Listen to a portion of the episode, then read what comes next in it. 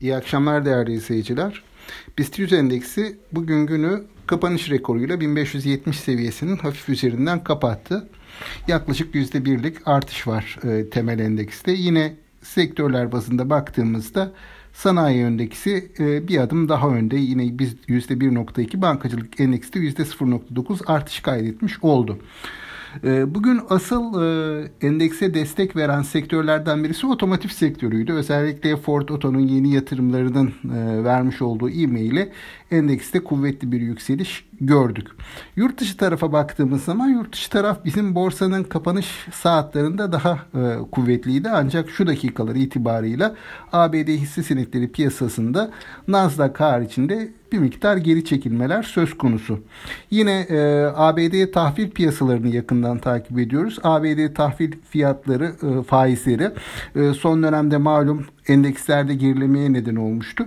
Bugün itibariyle baktığımızda da 1.60-1.61 seviyesinde yataya yakın bir seyir olduğunu söylemek mümkün. Malum hafta içerisinde 1.65 seviyelerine kadar çıkmıştı. Şimdi ABD tarafında bugün Fed'in e, toplantısı var. Bu toplantı yarın da sürecek. Bu toplantıda Fed enflasyon hakkındaki görüşlerini ve bununla nasıl e, cevap vereceğini para politikası olarak nasıl cevap vereceğine dair bir takım ipuçları verecek. Bunun küresel piyasaları etkilemesi bekliyor, bekleniyor. Yine aynı şekilde bizde de Perşembe günü Merkez Bankası Para Politikası Kurulu var. Bu kurul toplantısında da Merkez Bankası'nın önümüzdeki dönem için yeni politika faizi belirlenmiş olacak.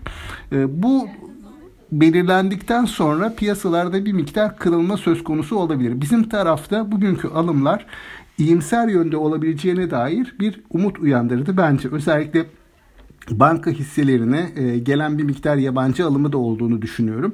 Bu alımlar neticesinde banka sektör endeksi uzunca bir e, aradan sonra yani yaklaşık bir e, 10-15 günlük e, sert bir şekilde geri çekilmenin ardından bir dip arayışı içerisinde girmiş gibi göründü. Bakalım e, toplantıdan ne tür bir karar çıkacak? Faize ilişkin nasıl bir karar ortaya çıkacak ve bu karara e, kurun yani dolar TL, e, euro TL ve aynı zamanda CDS primlerinin vereceği tepki önemli. Yine aynı şekilde 10 yıllık tahvil faizlerinin vereceği tepki önemli. Çünkü bankacılık hisselerinin son dönemde hızlı geri çekilişinin arkasında 10 yıllık tahvil faizinin son 2-3 haftalık süreçte %13 seviyelerinden %14'ün üzerine sıçramasının da etkisi var bence. Ee, dediğim gibi bu tür e, sorulara perşembe günü bir miktar cevap bulmuş olacağız. Piyasa o anlamda biraz yön belirlemiş olacak. Şimdiye kadar bir sıkışma yaşıyorduk. Bu sıkışma da giderek e, artmıştı.